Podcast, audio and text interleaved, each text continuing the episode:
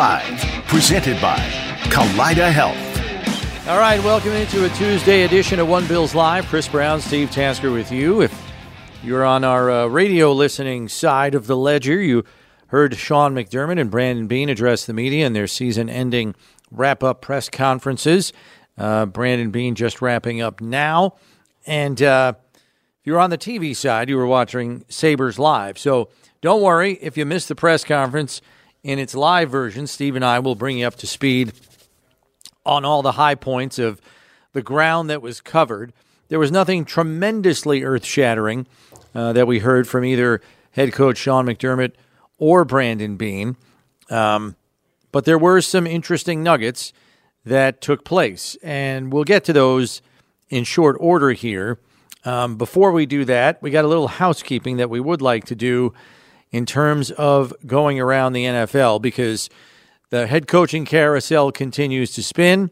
And that means as jobs are filled, there are assistant positions that are open as well. And there are some Bills assistants that have been mentioned. We know Joe Brady interviewed for the head coaching job with the Falcons last week. Now he's in the same pool with people like Bill Belichick and Jim Harbaugh. But still, in all, he interviewed. And then the report came down today that the New York Giants have requested an interview with Bills linebackers coach Bobby Babich for their vacant defensive coordinator position. Babich, as we know, moved to linebackers coach with the Bills from the secondary uh, after his dad, Bob Babich, retired and has done a world of good for the linebacker unit this season, not only in terms of having Terrel Bernard – ready to roll in his second year in the league, first as a starter, running the defense, but also the improvement that we saw Tyrel Dodson make through the course of this season from the time he was first thrust into the lineup. And we all know the work that he did with Poyer and Hyde over the years. So you understand why he is a commodity.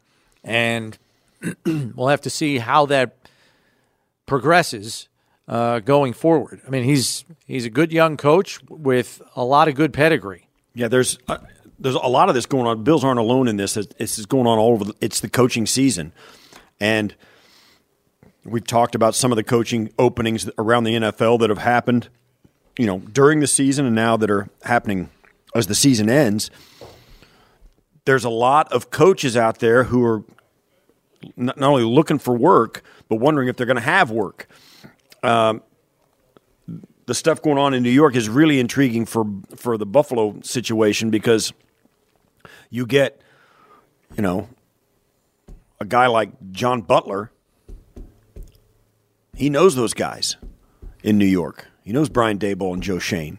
Um, Bobby Babich, Bobby Babich, and so they, you know, these guys become hot commodities it's going to be really interesting to see because as much as we talk about the you know the 23 free agents the Bills have coming up in this this regular season, this off season, you know they're going to have to put together keep their staff intact as well, or or you know upgrade hopefully. I don't know what all this is, means, and certainly the Bills could nip it in the bud by making it lucrative and and professionally attractive to a guy like Bobby Babich to to stay in Buffalo, make him the defensive coordinator here, uh, whatever, what have you. But th- it, this is, I think, as important a development in this offseason, particularly here in the early going, is as important a development as we've had, as we've as we've got. The players are going to take care of themselves in free agency and the draft and all of that. But the coaching staffs are the one thing you don't pay a salary cap on, and it's always been free agent city up there. Right. Uh, uh, the other news that has come down the pike here around the NFL, which incidentally is presented by Kaleida Health, the official healthcare system of the Buffalo Bills, it looks like Jim Harbaugh could be one step closer to landing back in the NFL as a head coach. We know he interviewed with the Atlanta Falcons. We know he also interviewed with the Los Angeles Chargers.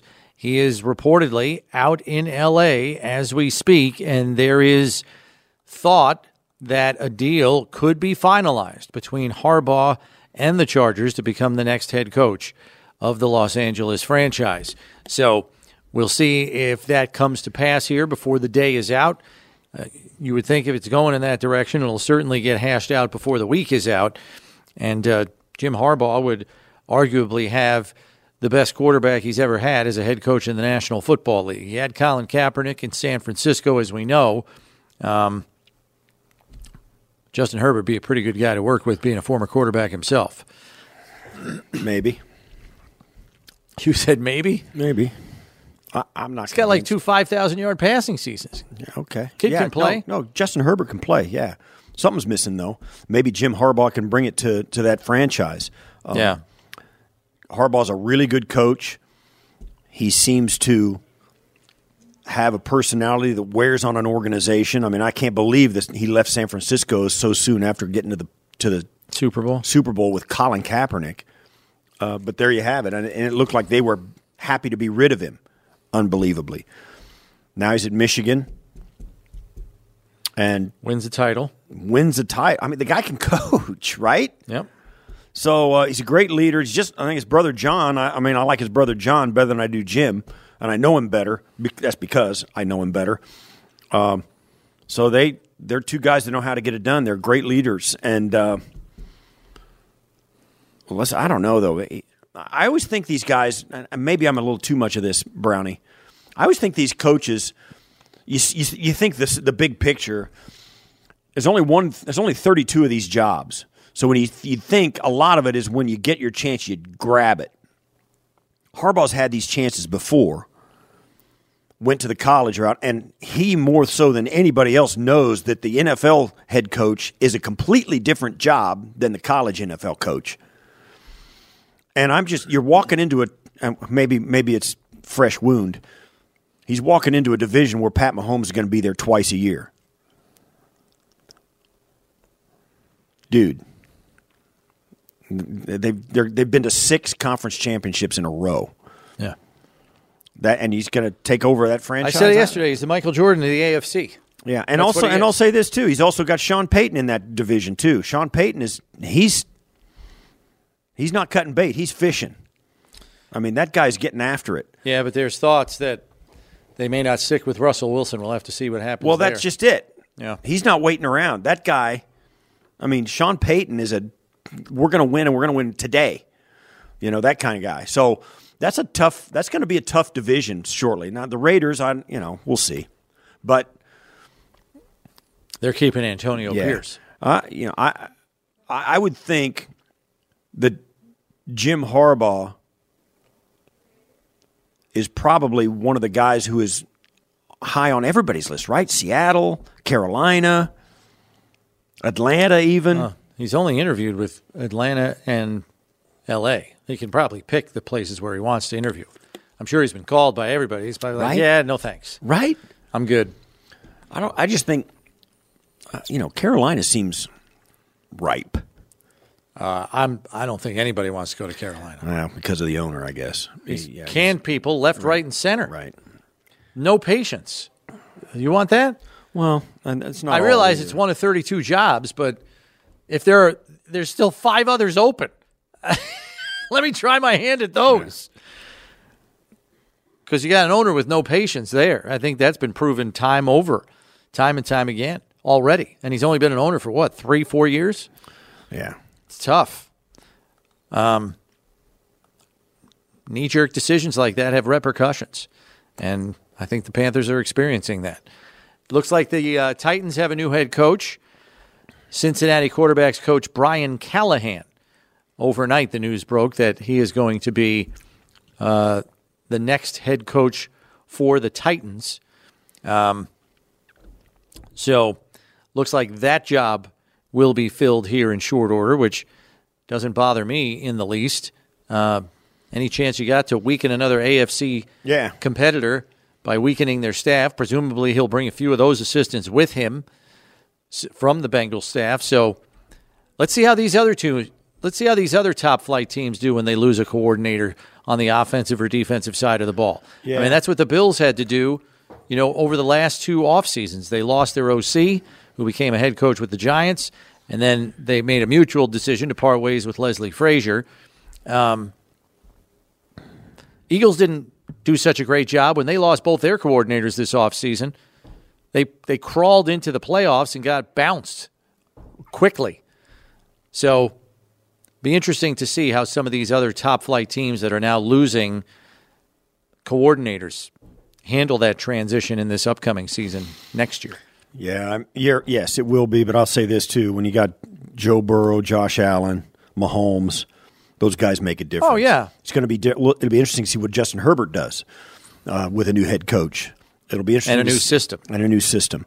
But you know, you look at a guy like Baker Mayfield down in uh, Tampa. Now he's in Tampa. Fourth team. Eight head coaches in six years of his career. I mean, you And he actually had a decent season this he year. actually did because he's got a little, it's got a little stable, and he's played from he played from week one and got through and got through healthy, and had some guys around him, and they're in the they you know they got it to the playoffs, um, and he played had his best year ever. But you know it's the change is hard. That's my point about Baker Mayfield. I mean, the guy's gone through eight head coaches. It's it's difficult and it's going to be difficult for these teams who lose coordinators, which is why here in Buffalo, you know, with Babich, and what are you going to do? I mean, you got to figure out a way. Now, the longer you stay, now look at guys around the league who still continue to win. Uh, Mike Tomlin has gone through multiple, multiple coordinators on both sides of the ball because he's been there for 16 years. I mean, it's going to happen. Yeah, but for the first time in a long time, did it mid-season this year. Yes, first For- time in since, like, a- World War II, a generation. Yeah. Um, so it, it- you just got to do it. Uh, the Bills here now are going into what would be their third coordinator change. You know, um, from Daboll. Yeah, whether it's Brady or somebody fourth. else. I'm sorry, the fourth coordinator change. Yeah. Uh, if if they do give the coordinatorship to somebody, whether it be it Bobby or bring somebody in. Yeah. Yeah, uh, so it's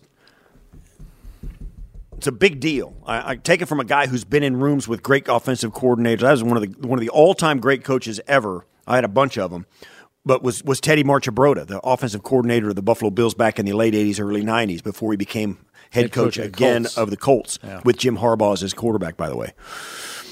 And so those guys make all the difference.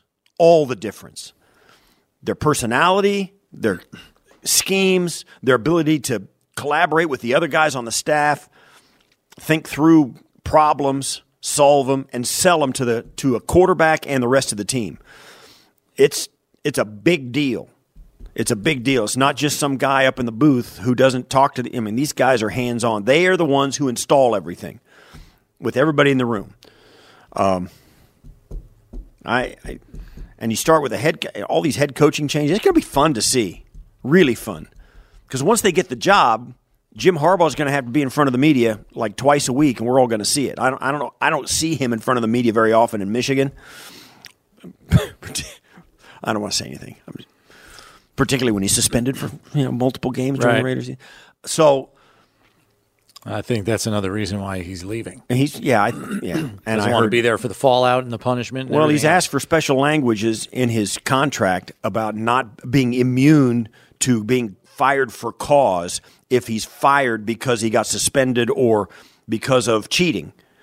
So he wanted to be immune from that for the for the fired for cause. Yeah, he's going to go to the NFL. Yeah. Uh, other Bills news. It happened late yesterday. More of a housekeeping transaction for the Bills. When your season ends, your practice squad players need to be brought under contract within a week, or they're available for any team to sign. So the Bills signed 10 of the 16 players who were on their practice squad players like Andy Isabella, Jamarcus Ingram, Cameron Klein, Kyron Brown, Tyrell Shavers, players like that. And then the new name on the list there, wide receiver KJ Hamler, which uh, drew some eyeballs yesterday. Former second round pick of the Denver Broncos a few years ago. Had four has four two seven speed, goes just 5'8", 178. So a tiny player with a lot of juice. Uh, the reason he's available is because he has had a long history of hamstring injuries and has just not been able to stick on a roster due to a lack of availability.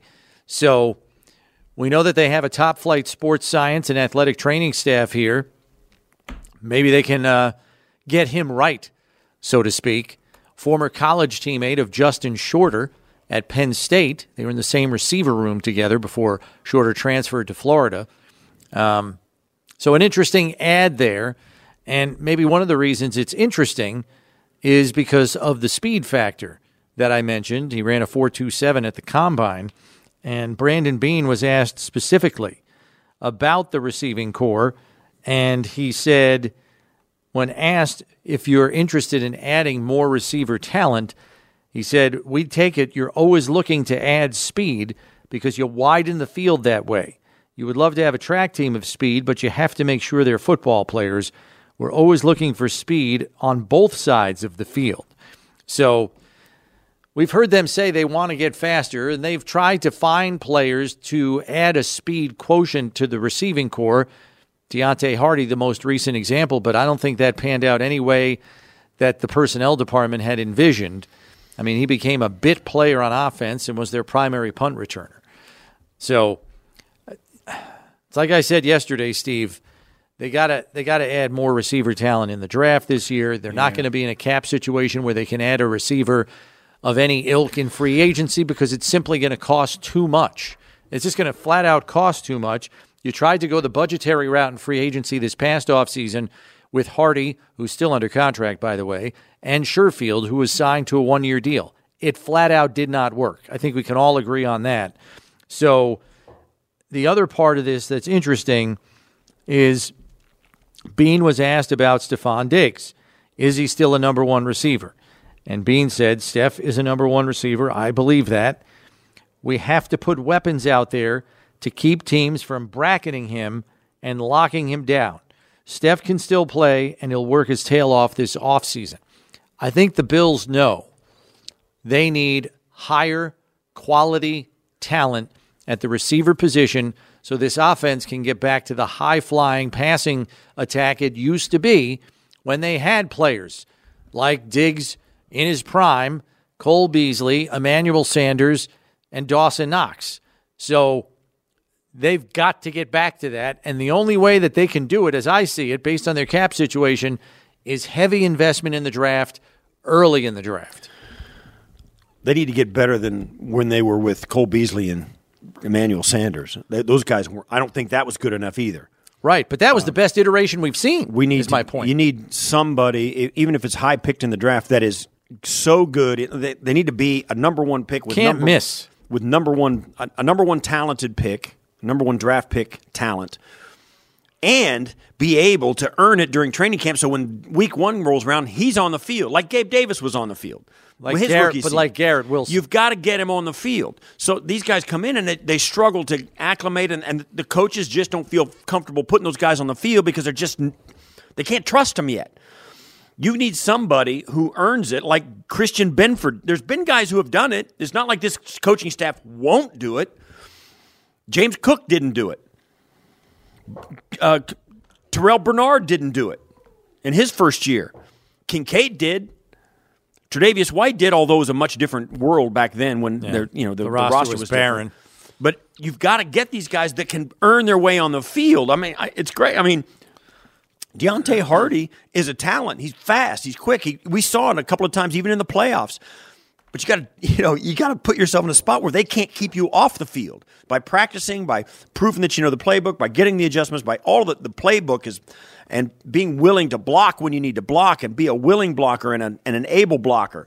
All of that stuff's got to go into the thing. So when you do draft these guys up high, you don't have to spend a year sitting on the bench like Khalil Shakir did because they're not quite sure you can do everything they really need you to do. It's hard. It's a hard roster to get on, it's a hard roster to make, and it's a hard roster to start for. Ask ask James Cook and Khalil Shakir. It might be you know? changing though. Yeah, might they, be changing yeah. based on the cap I situation. Gonna, I don't know if it's going to change on the on the offensive side. It's certainly going to change on the defensive side. Right. They're not going to have enough able bodies over there to play, let alone be picky because of all the free agents. Yeah, they got 23 free agents in all. A good portion of them are on the defensive side of the ball. And Beane was asked about the salary cap today, and he said, "We don't have the same money we had going into 2019 or 2020, but we'll work around it. We're not taking a year off and not being competitive. Will we be younger in some areas? Yes, we won't be as aggressive in some areas either, but I think we'll still have a shot next year. So I think the rubber has met the road. It's not to say they won't kick the salary cap can down the road. They almost have to based on their situation. And the COVID year is what really screwed everything up because when you're working the cap and you're signing players to long term contracts, you're projecting the increase in the cap and where that will be.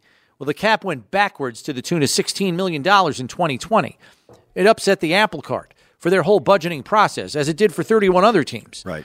So there's they may never recover from that. And so that has put them in this position where they have to kick the can down the road to keep their roster competitive. And that will have to happen again this year, but he said we cannot be as aggressive as we want to be because of the cap situation. And so out of necessity, they will need to lean on younger players more this coming season. They they just have to. Yeah, they and and last year they were they were a little bit we were in this kind of this same spot and they were able to still sign guys like like Leonard Floyd who made a difference for the club. Um, guys like that. It's um, it's also being reported coming out of there like he knows too. There are guys probably that this team was interested in this last off season that they couldn't make it happen for. They'll go back and retouch but touch base with some of those guys again. Um, you know they're gonna uh, they're not gonna be they're not gonna sign a guy like Von Miller. You know what I mean? A guy who's you know like a Hall of Fame type caliber player. But I'm there's enough they can do with the flexibility of their cap to free up enough money. They can free up 23 million of their overspend just by restructuring Josh Allen um, and not changing the terms of the contract that much. So it's possible for them to get down underneath the cap pretty quickly here with a few just a few whiffs of the pen, you know, waves of the pen. But they still got to find talent, sign it, and get it to be interested in playing here. Right. Feel free to uh, share your takeaways from the press conferences if you heard them from head coach Sean McDermott and from Brandon Beane, who just wrapped up a short time ago. 803 0550 is the number to get on board 1 888 550 2550, as we're uh, happy to hear your takes on it. Uh, so you can let us know there. Open lines for you, or you can hit us up on the tweet sheet at One Bills Live. Um, I would say I was encouraged by the fact that Brandon Beane is looking to add receiver talent. That was encouraging to me because, again, I think it's got to be heavy investment early in the draft. Not just one, probably two. Um, I don't know that they'll do that, but I'd love to see it. Obviously, defensive tackle help is needed because the only defensive tackle on this roster under contract after this year that just ended is Ed Oliver. Everyone else is a free agent. So you're going to have you can't just retool that with free agents, knowing you're going to be a little tight on the cap. You got to you got to get some cheap labor in the draft as well, and a player that can line up and play and right. be part of a rotation immediately. Right. Um, it's going to be hard to do. Um, really hard to do. And I, I think this team is going to have, and it, they always do, I guess, but I think it's going to have a markedly different personality this coming year. I, um, I was saying this to Brownie in the office, and I, I, haven't heard this too much. I don't think I think I might be the only person who feels like this. I, from watching this team as closely as you and I do, from where they've come on this odyssey, and, and plus the head coach and Sean was under the microscope this year, uh, not just because he was defensive coordinator, but because of what was written and said about him during the season.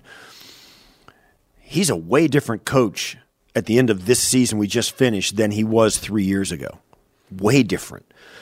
I mean, they're throwing the ball deep on that on that final drive. They're going deep on first and ten from the twenty after getting the miracle fumble through the end zone. I mean, they're going, they're throwing, the and they deep, had it. Yeah, they're deep. They're throwing the deep ball. All they needed was a, a field goal, and they'd had you know the, all the, the stuff about the, you know, the play, time of possession. I, we were touting that yesterday. I don't know that it wasn't part of the game plan. That it was more just a a function of symptom of where the offense was. I they really were. He really coached this team on Sunday evening in a way that he it's it just screamed that listen, I trust my players. He gave them this game to win or lose. He didn't do that three years ago. They wouldn't do it. And Sunday, he did, and his players couldn't get it done against a really good team and a really good defense. You know, they dropped a couple of long balls that should have been caught. Sure, certainly, they would have been great catches, but they should have been caught. Uh, the fake punt in his own end on fourth and five. Ne- this team never would have done that three years ago. No way. And he's calling. He said, "Do it." Now it was an atrocity, and you can, you know, I'm, yeah, the execution. Like, come poor. on, you got to against ten guys, they couldn't get it done. I mean, that's that's embarrassing. But he put it on the on in the lap of his players and his coaches and his the whole guy, everybody. Let's do it. I trust you. And they, uh, ultimately, they lost by three points in the division round of the playoffs. But I'm telling you this, they it, it was right there, and I, I, they got there because in the last six or eight weeks of this season, that's how he was playing it. He was he was like, listen, I trust you guys. You got to make it happen. And certainly, he's got a guy like Josh Allen. It's easy to you know give him the car keys, but he also did it, I think, with his staff. He never did that three years ago. I think he was doing different things and making different decisions three years ago. I do not think he's the same coach he was. And I think it was evident in the way that game played out. Now you can say, well, they didn't get it. Yeah, they didn't get it done. There, And it's a tough league to win in. But I still think he was doing it the right way, which three years ago, I think we all had doubts about that.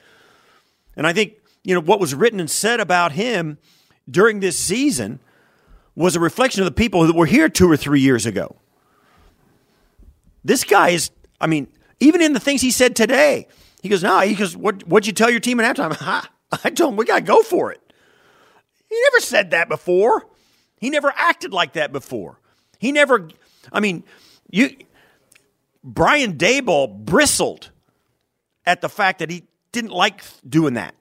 He wouldn't let him do that. Right? I mean, that's kind of what the, the feel you get now, two years later. You get the feeling like he was like keeping his thumb on these guys. Not now and certainly didn't. It wasn't the result they wanted, but man, oh man, he. That's how you got it. This is how you got to do it.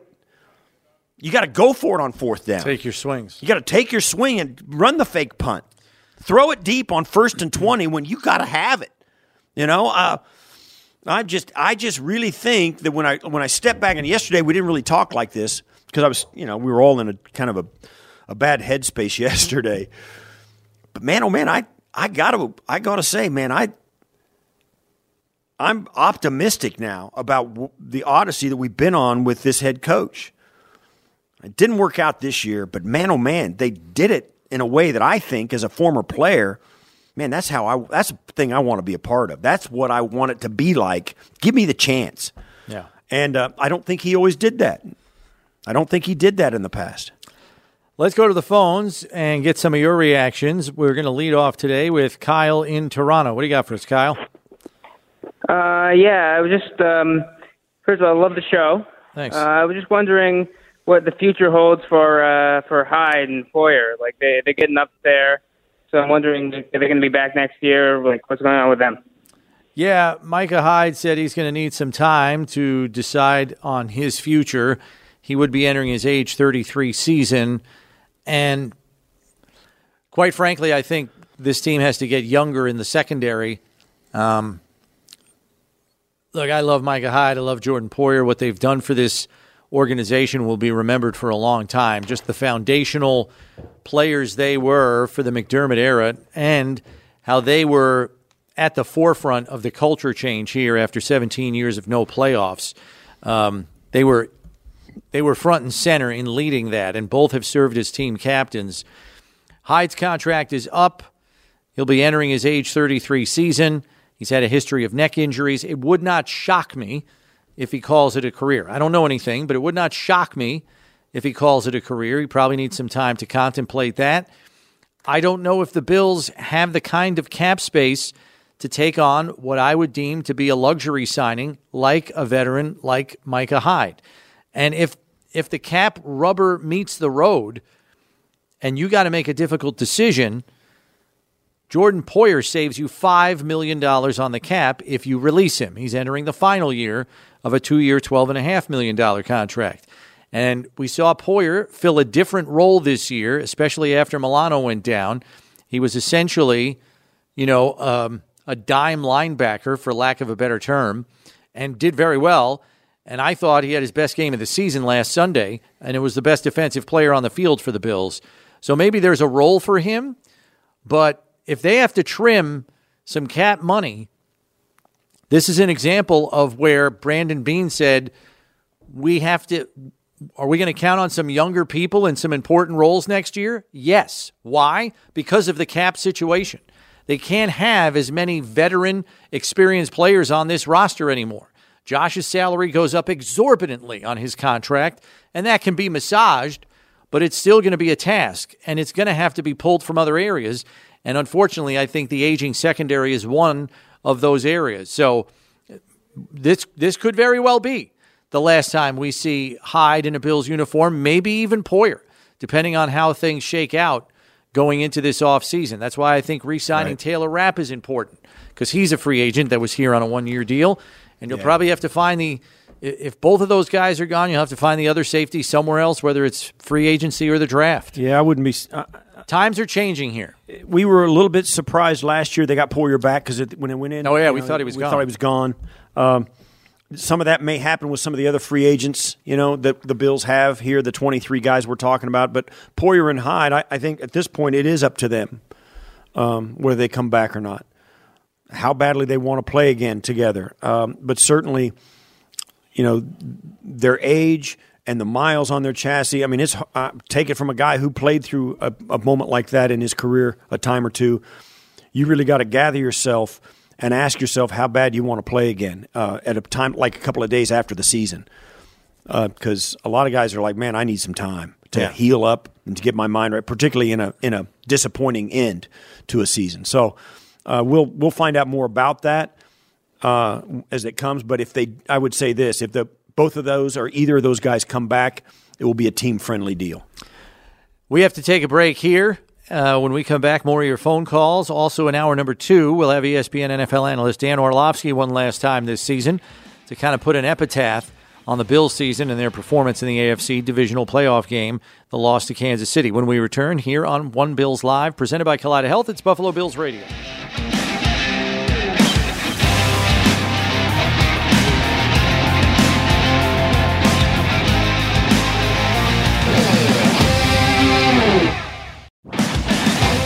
All right, welcome back to One Bills Live. Chris Brown, Steve Tasker with you. Head coach Sean McDermott and GM Brandon Beane addressing the media earlier today. And we're kind of navigating our way through a lot of those comments. Also, want to get some of your feedback as well as we head into the 2024 offseason. And uh, let's get back to the phones at 803 0550. Got an open line or two for you there if you wish to chime in as well. Let's go to Reese in North Tonawanda. What's up, Reese? Yeah, what's up, Chris? Uh, I just got a question since apparently only one member of the Bills media only wants to ask uh, Brandon about uh, Sean McDermott's future. I just want to know what year do you guys think that we need to learn to execute narrative at the most calm post game press conference after a four year divisional exit? What year is it too many years? I don't think you take them in, as a group. I think you take them individually, Reese. And I'll say this: I just said it uh, a minute ago. I think Sean McDermott's a much different coach now than he was three years ago. And the the play calling, defensively and offensively, at the end of this last game that they lost, is proof of it. They're throwing deep multiple times on a drive. They got to have it. They ran a fake punt in their own end. There, there was a you can point to more than a handful just in the fourth quarter of coaching decisions that Sean McDermott never would have made three years ago. So the the point that I've made time and time again is that you this guy has learned all these lessons that we've all lived through with him. Don't throw him away and starts from scratch with another guy and prove and know that every time you get a swing at it, you got a chance to do it. This is a team that hasn't been beat by more than six points all season, regular season or playoffs. That was the uh, so, and that was with an offense stuck in are, neutral for six weeks. That yes. had to change your coordinator, and then when you did change your coordinator, Brandon Beane said it today. You when you take over in the middle of a season, you can't put tweaks on an offense and put your stamp on it as a brand new coordinator. You have to use what's already there and make the best of it. This offense was a triage situation the rest of the season after Joe Brady took over, and they won six of their last seven and a playoff game. There's not a lot of teams that too. have done that. And I'll say this too. I'm uh, he he. It took them a minute to get their mind around what they're going to have to work with on defense after three, two All Pros, and and a, and a key cog in the middle, and Daquan Jones went down. Um, you know, you got Milano, you got Tre'Davious White, you got Daquan Jones, all gone. Uh, Von Miller, who can't play, and you know, and their defense still was top two or three in sacks all year and got a ton of turnovers, which is what we thought we needed last year as this season was about to take off. So, yeah, I get it. People are impatient. They're sick of sick to death of thinking this team will never go past the the, the division around the playoffs. They're always going to be, you know, they're always going to be behind Pat Mahomes. Well, you know, if it's about Pat Mahomes, it's not about Sean McDermott. I mean, you're not going to find anybody who's going to beat Pat Mahomes every single time. Yeah, Joe Burrow's doing it but they got their own problems in Cincinnati. They're not even in the playoffs. So I mean, they didn't get a swing at the can. So I, I, get it. Everybody's sick to death of going to Kansas City and getting beat. And then we finally get them in our building, and you think, wow, this is going to be it. Well, I, I told you we're going in. That ain't it. Ain't that easy. It's not going to be that easy. And it's not going to be. So yeah. I'm yeah, I get it. Everybody's sick to death. Well, everybody convinced themselves because it's easy to say we'll never beat Pat Mahomes and Andy Reid. Never.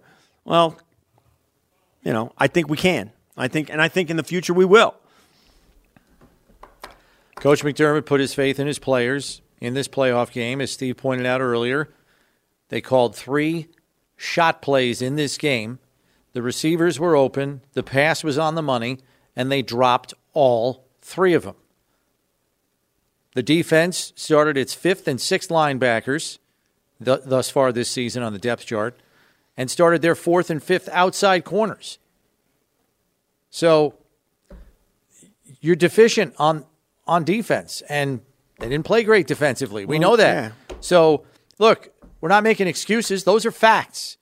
You had your third string linebackers and your second and third string corners out on the field against Patrick Mahomes and the Chiefs, and one of the best play callers of his era in Andy Reid.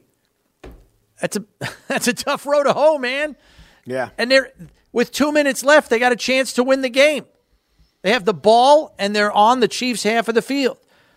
But execution failed them again. And I know people are tired of hearing the same answer, but it's a fact. It's the way football the is. The plays were there to be made, and, and they did not make them. And I, I'll say this too: it, it's not about being conservative or because they were not, they weren't.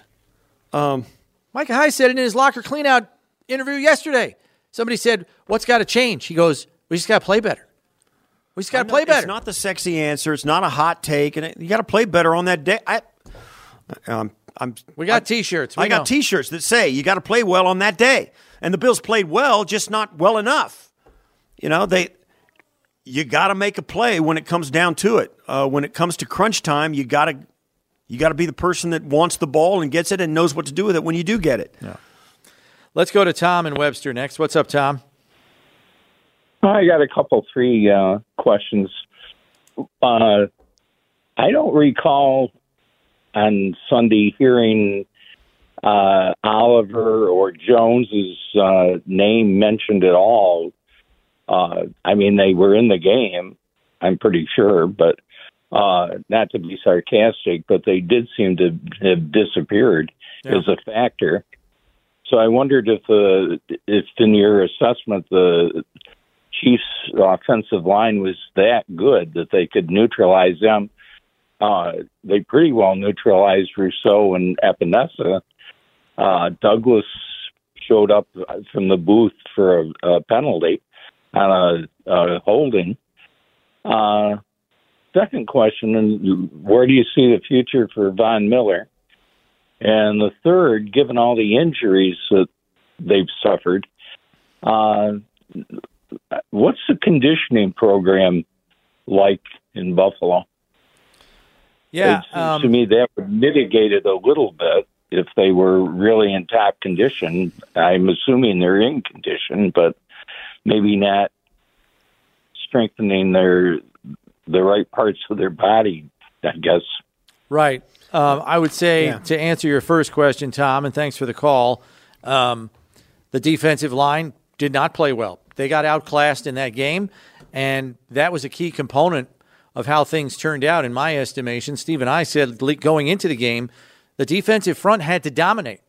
They had to dominate this game. They had home field advantage. Their pass rush could get off because of the noise that would be in the stadium. The Chiefs' offense would have to go on silent count. Their tackles are the weakness of the offensive front, but guard to guard, it's the best. Han- it's the best trio in the league, arguably, and they completely neutralized Daquan Jones and Ed Oliver and whoever else rotated in there.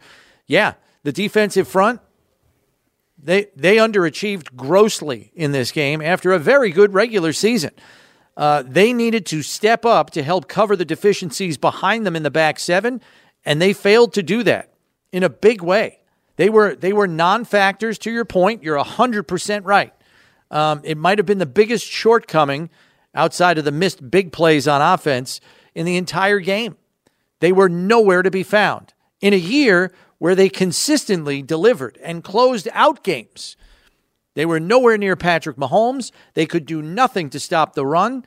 It was a bad game to have a bad day. They were needed more than any other component of the defense, and they came up woefully short. There is no debating that. Um, what about the other things? He's talking about conditioning He's and talking about the uh, the uh, about Von Miller. He wanted Yep. to know about Von. I think I, I said it last. Von made a couple of tackles and for loss uh, in this game. I I do think he was trending upward at a and a player of his age.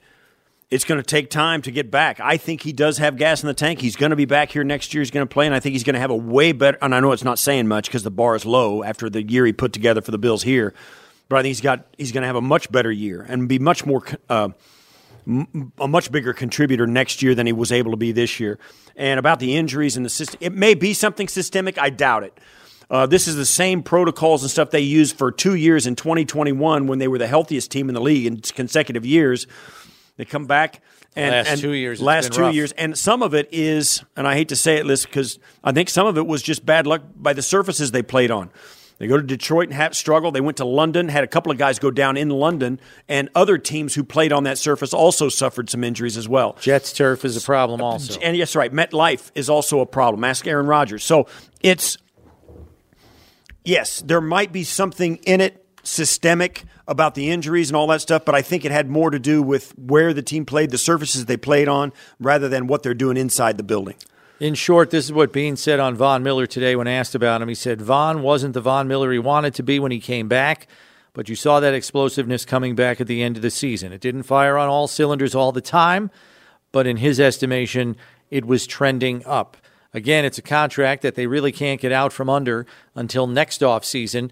They, they could always come back to the bargaining table and renegotiate it, but we'll have to see what comes of that. And then Sean McDermott did say, with the last two seasons being beat up, banged up, and injured going into the playoffs, they will take a deep dive into why that occurred after the two seasons prior to that. To Steve's point, they were the healthiest team in football. So what has changed there? May just be a byproduct of having an older roster, but that's what they will it as well. examine this offseason. Got to take a break here, but more of your phone calls when we return here on One Bills Live. Stay tuned.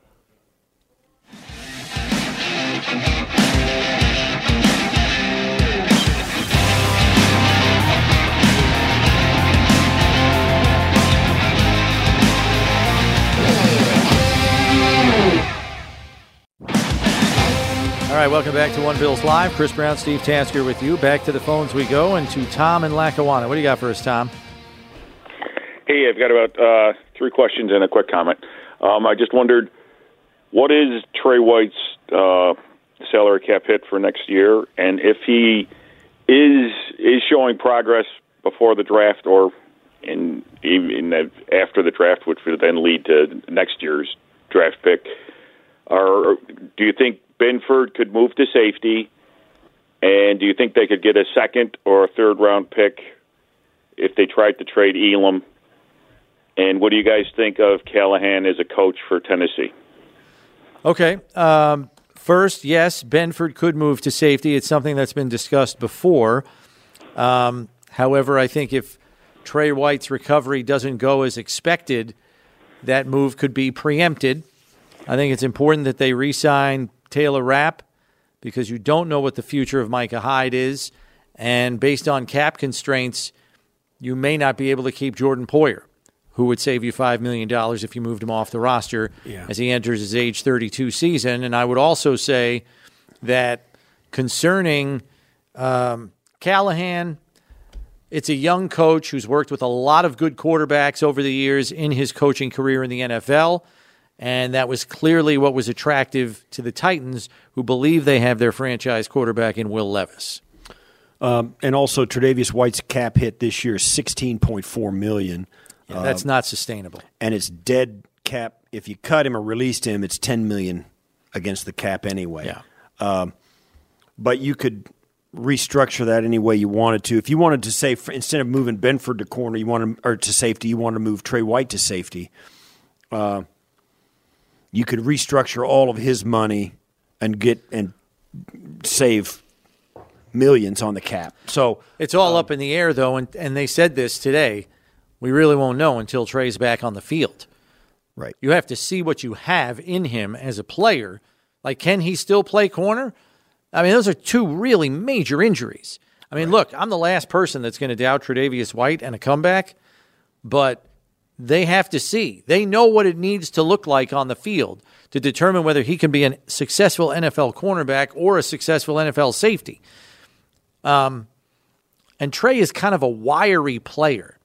You know, he's there's not a lot of thickness to his frame. I don't know. I mean, I wouldn't put it past him. I think he could probably play safety if necessary, but they're not going to know until he is back on the field what he is and is not capable of, and only then will they be able to make an educated decision on him.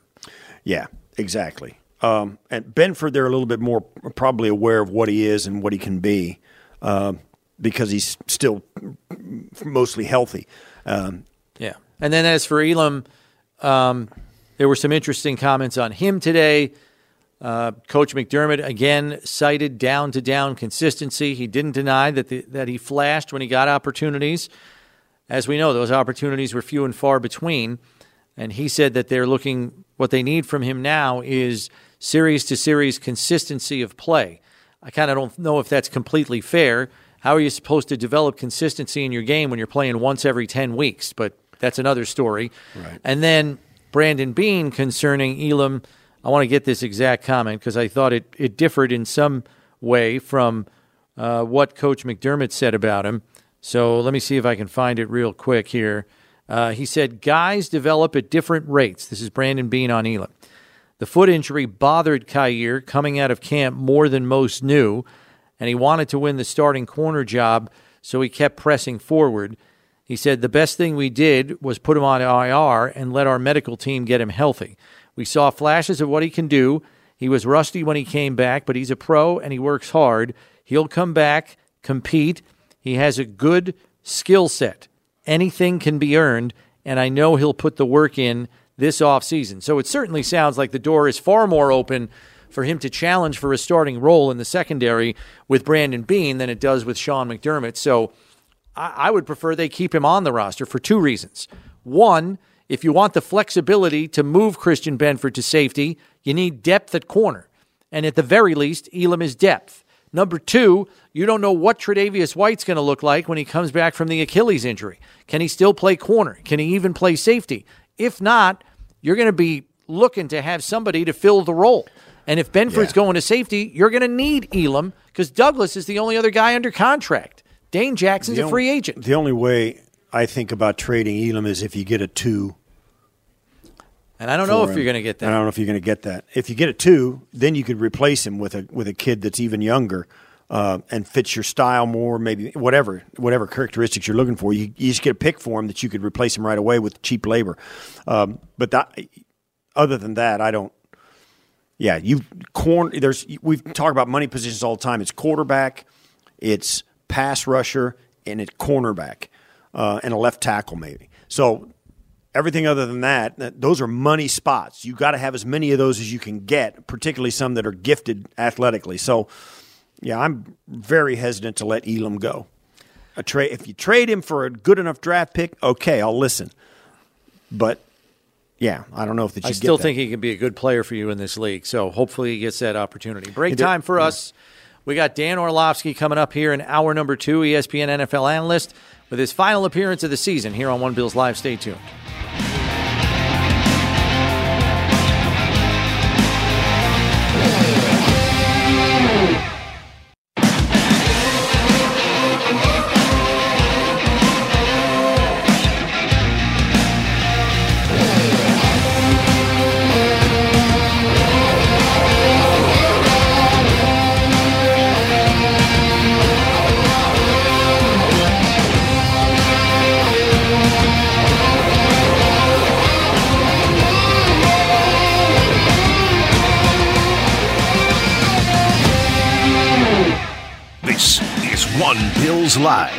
Presented by Kaleida Health. All right, welcome to hour number two on a Tuesday, which all season long has meant one thing. ESPN NFL analyst and former NFL QB Dan Orlovsky joining us. His segment brought to you by Ellicott Hotels. Fans, round up your family, friends, and coworkers for a fantastic game day experience at 500 Pearl. Reserve your pack, book your group event today at 500pearlbuffalo.com. All right, Dan. Well, uh, for Bills fans, it's uh, an end of the road again in the divisional round. And, you know, Steve and I have been acting as therapists for the better part of the last couple of days. And it's it's very hard for fans to come around to there were execution issues that compromised the Bills' chances of winning this football game. There was also some personnel availability issues that didn't help either on the defensive side of the ball. But they're like, they got no explosive plays. I mean, how can you play this kind of football and expect to beat the Chiefs? And I'm saying to them, there were three explosive plays to be made, and the receiver dropped the ball all three times. It's a different game if one or two of those are caught. Yeah, it's. I feel for Bills fans. I've I've become a huge fan of obviously the organization, Bills Mafia, uh, Josh, um, and so you, you watch that game and how it ends. You you prefer to lose thirty five to ten and just get whooped and get beat and say, hey, we weren't good enough. But to for it to end that way, I'm I'm sure is, is brutal and bitter. Um, you know when when you sit there and you watch the expl I've had I had a lot of people yesterday. Obviously, I was on TV all day yesterday trying to fight the good fight when it came to some certain stuff. And I had multiple people say, well, you know, Josh completed 16 for 16 passes at or behind the line of scrimmage and only 10 or 20, 10 for 20 down downfield. That's not good. And it's a learning moment for like that. My job is to educate. One, three drops. You know, one of those three drops swings the game. Uh, two of them specifically the the one to Sherfield on um, third down swings it a lot because it's points, and then obviously steps is massive. So there's points there attached to it. Two, the reason why those stats are the way they are is Kansas City came into this game. They played a ton of man coverage and they wanted to get in your face and come after you. They didn't do that against Buffalo. They yeah. played a ton of zone. They played a ton of two high shell. That's not surprising to anybody. And so to sit there and like be frustrated with the lack of explosive plays when a defense plays a certain way to you and you've begged the quarterback to play a certain way against that defense, he then does, both he and the play caller, and we try to hold that against him. That's just not how real life works. So, you know, part of the lack of explosive plays was Kansas City was just adamant and hell bent on not allowing them. And then obviously those drops. So, you know, in the context of like, how did you have to play that game both as a play caller and a quarterback? It was pretty stinking good and darn near flawless. And so, yeah, I mean, it's the the the drops were huge. I, you know, I said this yesterday, Chris. The difference of the game: one team's guys made plays down the field, one team's guys didn't. Yep, that, right. Like, that's just the truth. What do you uh, say then? Also, there's always the, the Uh, particularly in a in a situation where the Bills find themselves where they've gotten to the same level of the play well, the same level of the playoffs for three years after going to the AFC Championship game four years ago. Now they're kind of stuck at the divisional round and and they've lost twice to Kansas City, lost once to Cincinnati, and now it's starting to look like this is a coach that can't get us over the hump. This is a coach and this is a staff that just doesn't know how to win that big one. I, I at the end of that game, I saw a very different Sean McDermott making coaching decisions than we did three years ago uh, in the 13 second game where they played so their players wouldn't make a mistake. And yeah. yesterday, I thought they played ag- aggressive in those situations by going down the field. They did, trying the fake punt when they did, going for it on fourth down in their own end. Um, I thought they did everything to get put the play, put the game in the hands of their players and say, "Listen, you guys can win this. Let's go." Yeah, I completely agree. A lot of people have made a big deal about the fake punt. That that is the age old sports thing. If it works, you're the smartest person in the world. And if it, we praise Dan Campbell for it, Dan Campbell does it a ton. We praise him. But now, whether the design of the play is, I'm not a special teams, you know, ace, so I, I have no idea to comment on that. But I, I had, I had no issue with it. If it works, you're the smartest coach in the world, and you got the biggest guts in the world. And if it doesn't, hey, defense, bail me out. Jordan Poyer obviously does. So. um you know, again, yesterday, you know, there was the idea of, you know, Bill Belichick there. And I was just like, dude, Sean McDermott coached his rear end off this year. It, it, everybody knows what the, the injury issues that that were a part of this season and the decision to move on from Ken Dorsey to Joe. And, you know, that's a roll the dice and get this team to where they are. I just don't view it the same way as the people saying, well, he's gotten us to a point. I understand the context of it and some of the, the comparisons that people made, that people have made. I just, I can only go off what I watched this year, and, and I, I think he coached his rear end off. Now, do I think he's immune to, like, I, I talked about it a lot this season. It obviously was a huge part of this game with Taron. I want to be very clear Taron Johnson's outstanding. He's a tremendous nickelback but their commitment to playing nickel all the time it hurt them again and and i think that is something if you want me to be honest about like hey what can they do different i do think that has to be a part of their offseason conversation of like hey you know like at some point we got to be willing to match personnels on defense and maybe that means taking this player off the field for a certain time so i, I do think that's a place where we could be critical of mcdermott but i I, I thought I thought they went to go win the game, and um, you know, unfortunately, you know, a player here or there, a kick here or there, doesn't allow that to happen. Yeah, right. And I, yeah, you're referencing how Chiefs went into 13 personnel there, and sometimes the Bills didn't put the third linebacker on the field and kept Taron out there, and it was a problem at times in the game. Uh, I want to get your thoughts, Dan, on the job turned in by Joe Brady. Uh, it's never easy when you have to take over as a coordinator mid-season. And Brandon Beane, who addressed the media today, mentioned this as well because you can't really tweak it and put your own stamp on it midway through the season. It's more of a triage situation on offense. And I kind of felt like that's what it looked like the rest of the way. So the fact that they won six out of their last seven after Brady took over and then won a playoff game on top of that, uh, just your thoughts about the functionality of the offense, knowing the situation under which Joe Brady found himself. Spectacular. You know, I, I remember, you know, being on with you guys, and maybe they were five and six and six and six, and you asked me like, "Hey, can they can they get to the playoffs?" And I don't know what I said. I, I don't know if I said yes or no.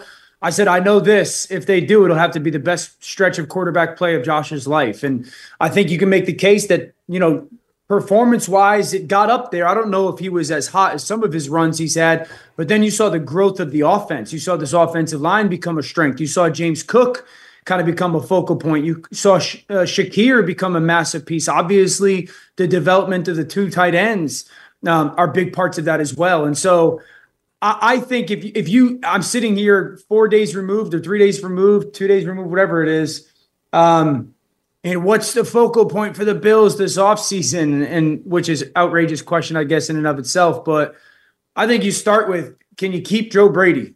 Like, can you can you keep Joe Brady? Because there's no way that you watch that last six or seven games and you say, hey, our offense didn't perform better and more efficient in the midst of chaos. And then I think number two question becomes, and I know it's sensitive, what's going on in the wide receiver room? Um, you know, what do they view Stefon Diggs as? And both in production and pay. And then what is their view or plan with Gabe Davis? I think those that's the number one thing they have to move forward to because Gabe not being there was a big deal. Um, I'm not, I don't know exactly what has transpired with Steph when it comes to his ability to go be that guy. Whether the, the attempts were there, I don't know if the production was as dominant as it has been in the past. Um, and I think th- that's kind of where they have to start. Right, and I, I would agree with you. And we've been talking about what's going to happen. Certainly, uh, you've got to have somebody lined up in Gabe Davis's spot. I don't think that person's probably on the roster uh, at this Agreed. point. Uh, if you if you count Gabe as not being on the roster as well, I mean, there's always a chance that he comes back like like Jordan Poyer did at a team friendly deal where the free agent market isn't what we thought it was going to be, and he ends up coming back. Who knows? But uh, there's no question they need to be more productive on a consistent basis at the number two wide receiver. If Steph's the number one, the number two guy, because there were too many games where Gabe Davis had zero targets and zero catches, and, and there was multiple. There's a handful Six of games. games. Like you can't you can't yeah. live like that. No, not you. Just not in that conference. I know that. You know, not right. not in that conference when you got you know, freakazoids at quarterback on a on a weekly week week to week basis, and you know you're going to see them come playoff football time. And so, yeah, I, I think that's just that their biggest like focal point plan specifically in offense is you know how are they going to treat it and how are they going to attack it? And you you gotta there's also positives though you know like I, I don't want to turn this into a bash the wide receiver or you know doom and gloom wide receiver group but Shakir's development you got to sit there and go man we got a really good slot player. And then obviously Dalton was great and not Dawson is as reliable as as you can get at that tight end spot. So there's a lot of really good at the pass catching group. But I do think you know you, you have to be candid and reassess where it is and where it has to get to. Yeah, because you know Brandon Beane, who spoke spoke to the media today, was asked about Steph specifically. Now, what can he say publicly? He he sure. said Steph is still a number one receiver in their eyes. And he also added that they have to put weapons out there to keep teams from bracketing him and locking him down. But he believes that Steph can still play. I'm of the belief Dan, that with Gabe Davis being a free agent, them in a cap situation that doesn't lend the ability to go out and get a free agent receiver who's proven, you got to get two receivers on the first two days of the draft. One who's yeah. an one who is elite physical traits and an alpha dog who can assume the number one role by the time the leaves are off the trees next fall because that is when Steph Diggs' production drops off precipitously. It's happened each of the last two years. So let Steph be your number one the first half of the year next season. And then when he tails off, this new alpha dog's ready to go. And then get me another burner who can stretch the field. You got to get two on the yeah. first two days of the draft, as I see it, to retool this offense and give Josh enough weapons where you do have the execution you need this time of year. Yeah, I, I, completely agree. We're actually talking about that specifically with Mel Kiper on NFL Live today because you know this this draft class at that spot is really good, and I know the high end guys, the Rome Odunzes of the world, the Marvin Harrisons Jr. Those aren't going to be in the conversation. So, actually, my specific question to Mel today is. Hey, there's that group of wide uh, group of teams that are going to be drafting like late teens and early to mid 20s Give me the wide receiver in that group that is going to be in the conversation for like the Arizona, Buffalo, Kansas City that you know you think is going to be drafted there that is actually be a better player than where he's going to be drafted just because of the way the draft falls or whatnot. So I'll be fascinated to see and hear who his answer is because I agree. Like I, I think you know if, if we if if we take the the viewpoint of the the conference and we look at the quarterbacks and the people that they have, everyone's got their guys, plural. You know, and and and and I, I don't know, you know, especially when Gabe went out, if that was the case. And so I agree, Chris. Like, you know, if they're going to still view Steph as that one, treat him as is, but you better get somebody that's ready to step in. Yeah, I mean, I realize this is only one stat and you can't treat him in the vacuum, but in terms of catch rate, Here's the breakdown of the receiving corps player by player. Your top three catch rate players on the Bills this year Shakir, 86.7. He was sixth in the entire league.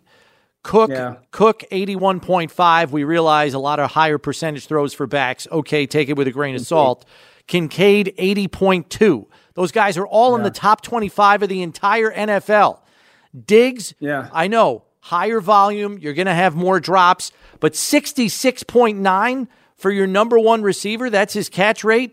And then Gabe Davis, 55.6, 177th in the league. That can't be your number two receiver. Yeah, I, and I totally agree. We're actually doing something again on NFL Live today, and you know, again, our job is to be really critical. I, I, I still, Steph is awesome. You know, he's he's awesome. But if you look at like this back stretch and just compare him and Shakir, it's like I think they have relatively similar targets, but Shakir's got more yards, he's got more touchdowns, he's caught the ball better, he's got more bigger plays. And so like you have to watch the tape, and the tape kind of lends itself to have a thought.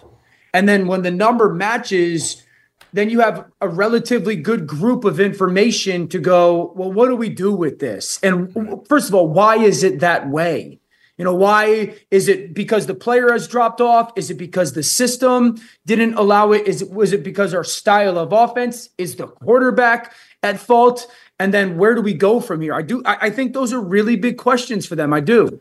Yeah, one of the you talk about. it, I know the stat line you're talking about. Um, Steph Diggs and Shakir in the last ten games, they've got identical yardage and identical catches, and Shakir has 37 targets. Diggs has 80. Diggs has 80. You know, um, That's- so it's or maybe he has 47 targets. Shakir had has 40 more receiving yards than Right. him. So he so Di- so Shakir, you know just because of the the efficiency of his catch rate. I got to ask you this too. One uh, you know, on a more general note. So you're looking at a conference that's got Pat Mahomes, Josh Allen, Lamar Jackson, Joe Burrow coming back. Now they've got C.J. Stroud, who we kind of know something about. Uh, Trevor Lawrence, who's who's taken a step back this year, but we'll see. Will Levis has stepped up, and, and Tennessee's going to roll with this guy, and he's got some physical capabilities. Anthony Richardson will be coming back. Deshaun Watson, and of course, the last guy that I'm mentioning is Aaron Rodgers, by the way. Right? So this this AFC conference, dude, I mean, Murder is real. man. yeah. Um, when, but let's face it, the last guys standing, the, the last four guys standing are Josh Allen, C.J. Stroud, Pat Mahomes, and Lamar Jackson, and they're all playing at a really high level. I mean, there's like there isn't a there is not a weakness in any of their games. And standing on the outside looking in is you know Joe Burrow. He's going to come back and be there. I mean, there's I mean, that's a that's five of the seven possible play. You know what I mean? I mean, there, there's just there's not, no room at the top of the AFC unless you've got a guy.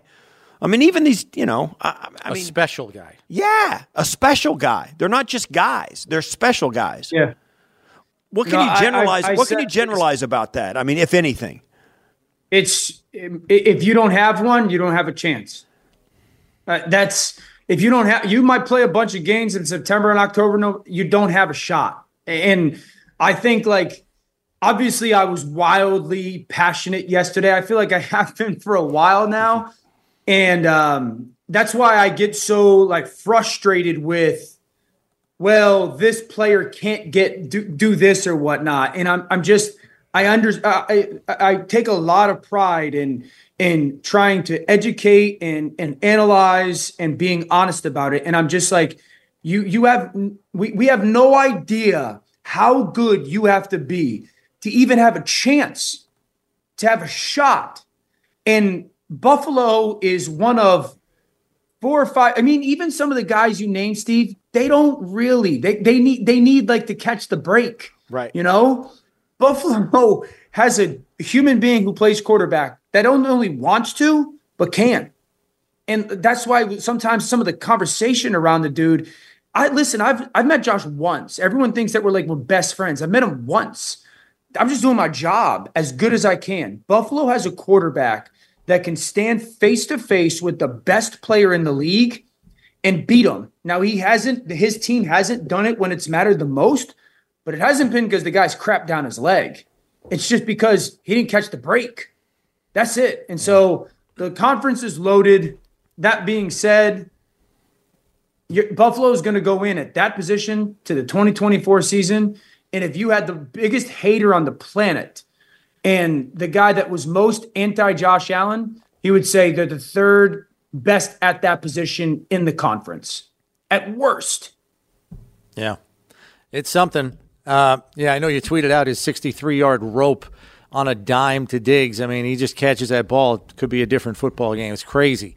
Yeah, I mean, all time great throw, man. Unbelievable, unbelievable throw. stuff. Dan, you've been unbelievable all season long as well. Thanks for all the insight. Uh, you've been a, a, fantastic addition to the show. We've gotten a lot of great feedback on our social media channels for the insight you add. So uh, thanks very much for all that you've given us on the football side of the ledger this season. We really appreciate it.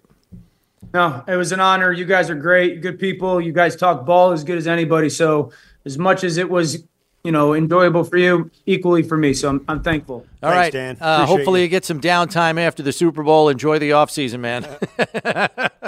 guys.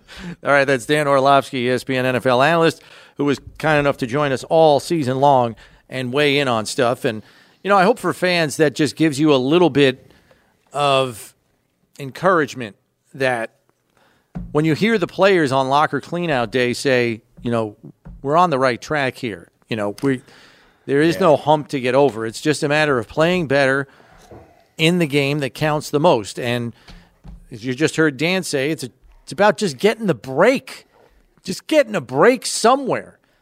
Uh, yeah. One of those three deep balls, just yeah, and you making a catch. You've got good enough players on your on your roster as well that they can make those breaks. You know, they can they can seize that moment, and it's hard to do. Uh, you need the opportunity. You need, you know, the. It, right. It, it's hard to do, um, and it doesn't happen for everybody. But you know, that's the Chiefs. Um, I mean, this it was a dogfight. It was a it was a scrap here in Buffalo, and the Chiefs came out on top, and you know they're going to move on. The Bills, and and I get it too. It, it there's only so much room at the top of the heap, and if you keep staying at the same level in the playoffs year after year, you start to get this idea that something's catastrophically wrong, and it's not. It's I just it's not the case. Yeah, it's not the case. Let's uh, jump back on the phones here real quick. Get a couple of people in. We go to Steph in Olean next. What do you got, Steph? How you doing, Brian? How you doing, Steve? Good. Good. Um, yeah, I just want to. Touch base with the draft. I know you guys discussed it with Dio there that uh, you know we have to get some wide receivers in here ASAP. But how aggressive do you think Beane will be in possibly trading some future seconds, thirds, fourths to try and move up and get the guys that are available this year in the deeper wide receiver draft that he truly wants? I, I mean, we know we know it's deep. There's those five guys that are right. projected to be all first rounders, but what do you guys think about that? Yeah, I, I think it's going to come down to this, Steph, ultimately. It's going to come down to their assessment of the receiver class as a whole. If yeah. they believe there is a tremendous drop off from the top five or the top six or whatever that top tier group might be, and they don't think they're in range of getting one of those players, well, then, yeah, trading away future draft assets to get to a place where they can get one of those players – I could see them doing that, especially knowing that drafting right behind them this year will be the Kansas City Chiefs, who you know are in the market for receiver talent with the flop that Mecole Hardman's been and the disappointment that Valdes-Scantling has been. They need more than what they have, not to mention the fact that Travis Kelce's 33 years old. So you, and look, Beane has been aggressive. I think there's only one draft where he hasn't moved up in the first round. Right. So uh, I, I could totally see that, but it's going to be predicated on what he and his personnel department deem the strength of the receiver class to be. If they think there's an alpha male that could be in the second round because the class is that deep, well, then they'll happily take them at the bottom of round one and not move. But if it is a drop off, yeah, they could be aggressive. Yeah, if they trade, it's probably because they there is a there is a spot where they want to they feel like they have to get to to make sure the guy they want is there. And I'll say this: if they make that trade, like in the, let's say the draft is going to be I don't know when it is exactly, but like April twenty eighth, late April. If they make that trade in early March, it's because they've gotten feedback or they got an idea that that guy's not going to be there or this draft is not that deep. Yeah. If they got to get up early, if they do it early in this process to make sure they get one, you can bet that it's higher on their priority list. If they wait, maybe do it on draft day, they, it might still work, but I don't think they'll feel the desperation running up to the draft. They'll feel like they'll be able to get it done. Um, if you know, and that happens when you feel like there's going to be some really good options, no matter what happens that day. If they start to get an inkling that they're going to get left out in the cold, you can bet they'll make that move as soon as they feel that. Got to take a break here, but more of your phone calls when we return. We'll lead off with Mark in Jersey City, but got some open lines for you at 803 0550. So chime in if you wish as uh, we begin to take a look at the Bills' 2024 offseason and react to some of the comments from Brandon Beane and head coach Sean McDermott today here on One Bills Live. Stay tuned. All right, welcome back to One Bills Live. Final half hour of the show here. Want to get some phone calls in, so we go as promised to Mark in Jersey City next. What's up, Mark? Uh, good afternoon, gentlemen. Thank you. I was I just wanted to say that you know I appreciate you guys personally. You get me through a lot of days. I think you do for a lot of Bills fans, and I know I can be annoying. I know I know I use CB, so I you know, trust me. Can't express how much I appreciate you guys. Sure thing. And um, yeah, the Diggs drop, the Diggs drop. Um, the the reason that's so does he score on that? Because the DB had fallen. I think he if he doesn't, he the guy following up maybe tackles him at what at worst at inside the fi- inside the ten. Yeah, I don't know. Justin he- Reid laid out to make a play on the ball. He's on the He ground lost Diggs it. I think he. Diggs got tripped up by Reid at the end, but you know if you catch it, he's, he gets tripped up. He's tackled, so he went down anyway after trying to make the catch. Um, so I doubt that he would have scored. But yeah, it was a, it was an enormous play. It would have been inside if he would have kept his feet. This is- certainly, it's a different world. But this is a 63 yard throw through the air. Right. And the ball comes down inside the 30. So he's down inside the 25 even if he if he catches it, even if he falls just like he did. Um, so yeah, it's it's automatically in field goal range, but he's, you know, um, yeah, he's down inside the 25. Probably in the 22. It- so um, so yeah, that's it's big. Yeah, it was painful because I feel like they could have. They had would- the, the reason that really hurts is because there's eight and change left. If they don't put it in the end zone, they tie, and there's another possession to be had with two timeouts, I believe, and that's why I felt like that was that's what made it so paramount because I think there was another possession to be had in there because you got to believe KC was going to go back and, and do something the way they were playing.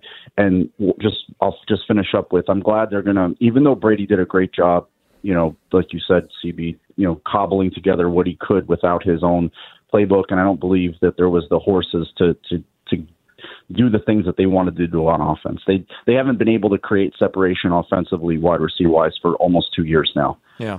Um, and um, I, I do like they're going to get outside candidates though. I to to look around, so they're just not hand it to him and do what they did with um, with Dorsey. Do their due diligence because you you see guys get schemed open all the time in this league.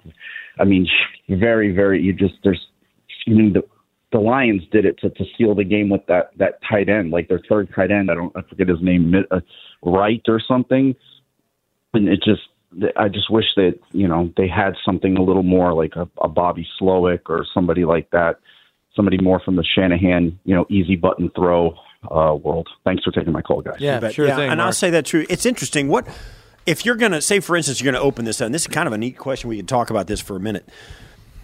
What, what kind of pedigree would Bills fans demand to hand their their this prize cow in Josh Allen, Yeah. hand their prize cow Well- over to this guy and make sure he's um, you know he's a, a farmer and not a butcher. I you know what I mean? I will say when Coach McDermott hired Rick Dennison, Dennison, it was because he wanted somebody from the Shanahan tree in terms of that offense. He always felt that that offensive scheme was the most difficult for him to defend. Um, now, by no means was Dennison his first choice, his second choice, or even his third choice, but that was that was the aim. Now he obviously went in a different direction after that, and with great success with the hiring of Brian Daboll. But you wonder if he considers somebody from that Shanahan tree again as an outside candidate. So it'll it'll bear watching here and be interesting to see what comes of it going forward. Um, because again, I think to a certain extent, Brady was handcuffed with what he had to work with because it's A, it's not any kind of system he has operated prior to coming here. B, as as you just heard our last caller Mark outline, not a ton to work with in terms of players who can naturally separate. That was one of the reasons why the change happened in the first place. Uh, and then third, mid-season, you can't tweak it and change it dramatically and put your own stamp on it. It's not your system. You don't want to throw too much at the players, uh, and you're just trying to win a football game. So that's why I use the word triage. That's what they were doing. They were triaging the rest of the season on offense, and they did it to the tune of six wins out of their last seven games. Six in a row. I so, mean, it was, I don't want to say it's monumental, but that is a pretty big haul to pull down the pike yeah. and win the division and go to the postseason. Win the division from being six and six.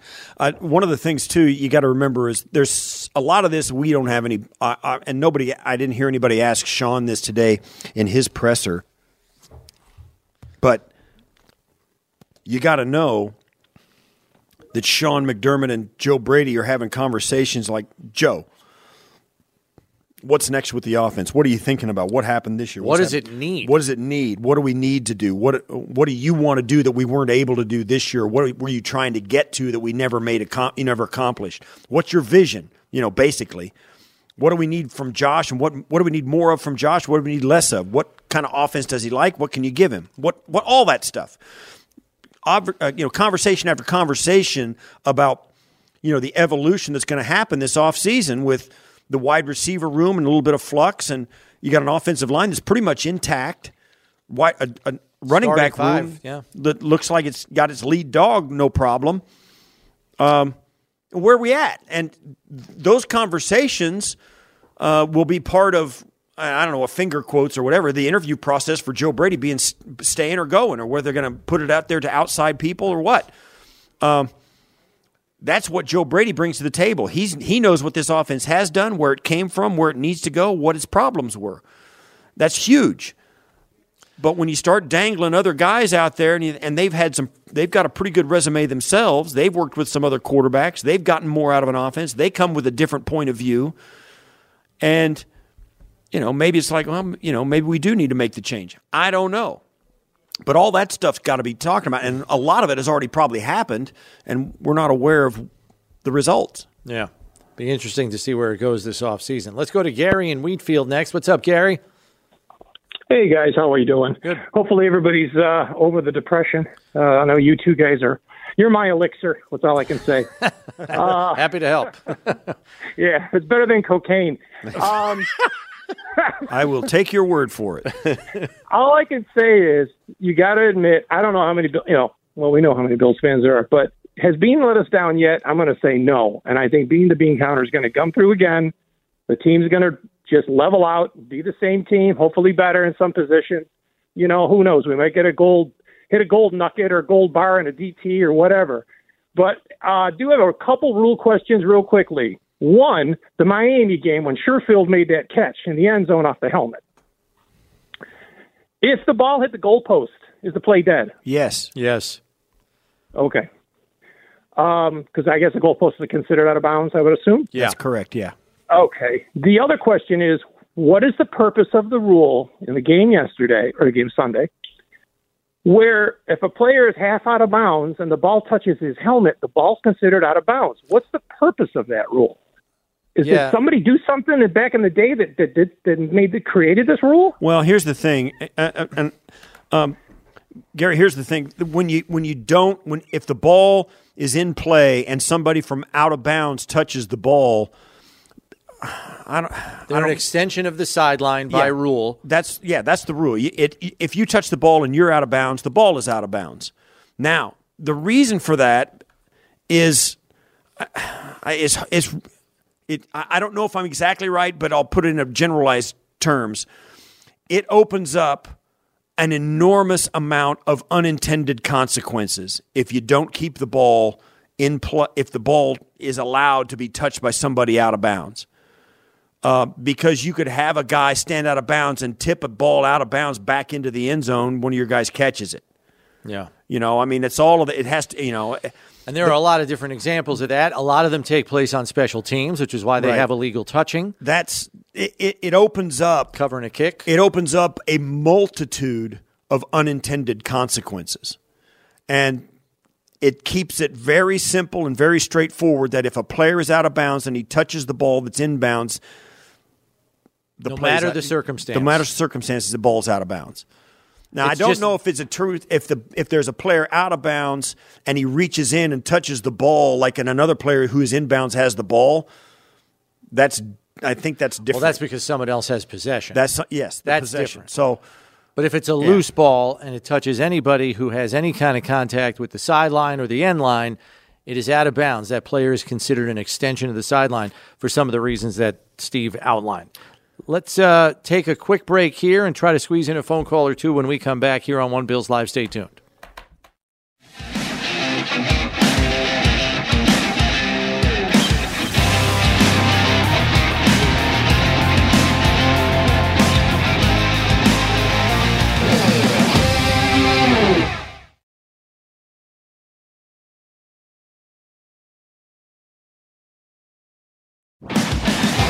Time for a couple more phone calls here, real quick. We'll go to Jason uh, in Rhode Right. Island. What's up, Jason?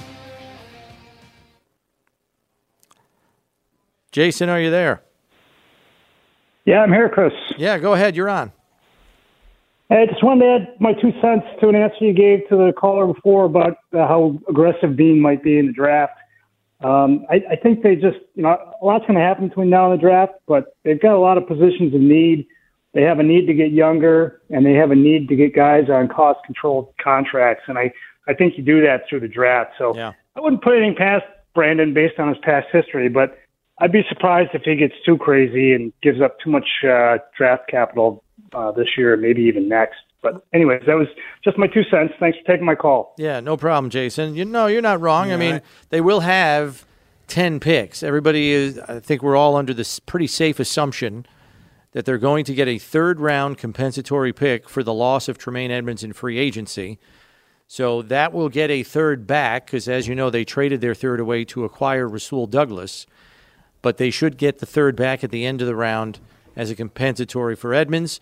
So that would give them 10 total picks. That's a lot of draft capital to work with, and they may need every single one of them. So it might have to be a future pick that they part with in 2025 to move somewhere on the board where they feel they need to get a player that they covet. So we'll have to wait and see. There's there, we got a long time between now and then, plenty of time Yeah. to talk about it. We're going to end up in Indianapolis before all this comes. Oh yeah, comes down. Let's go to Mark in West Seneca. We got Mark. Uh, real quick, guys. Um, I wanted to bring up the injury thing. Um, I think the NFL owners have got to really start looking at this hard. Uh, I'm I'm getting really frustrated with the game being a war of attrition, and when we get to the end of the season, and the Bills are not the only ones. Uh, that you have a shell of the team that you had that you started with at the beginning of the year because there's so many injuries. I think they need to start looking at this as you know they're going to 18 games. So I think they should be looking at this as a six game segments, uh, a bye week after week six, uh, alternate AFC, NFC, Yeah. work it into the schedule. Same thing after week 12. Maybe go to joint practices only at the beginning of the season, maybe one preseason game, and that's it. But because that, I mean, people are paying lots of money, hundreds of dollars for that game on Sunday to go watch a team that has half of their defense on the field. And how, look at how many quarterbacks went down this year. And I know there's no guarantees, and guys get hurt all during the year.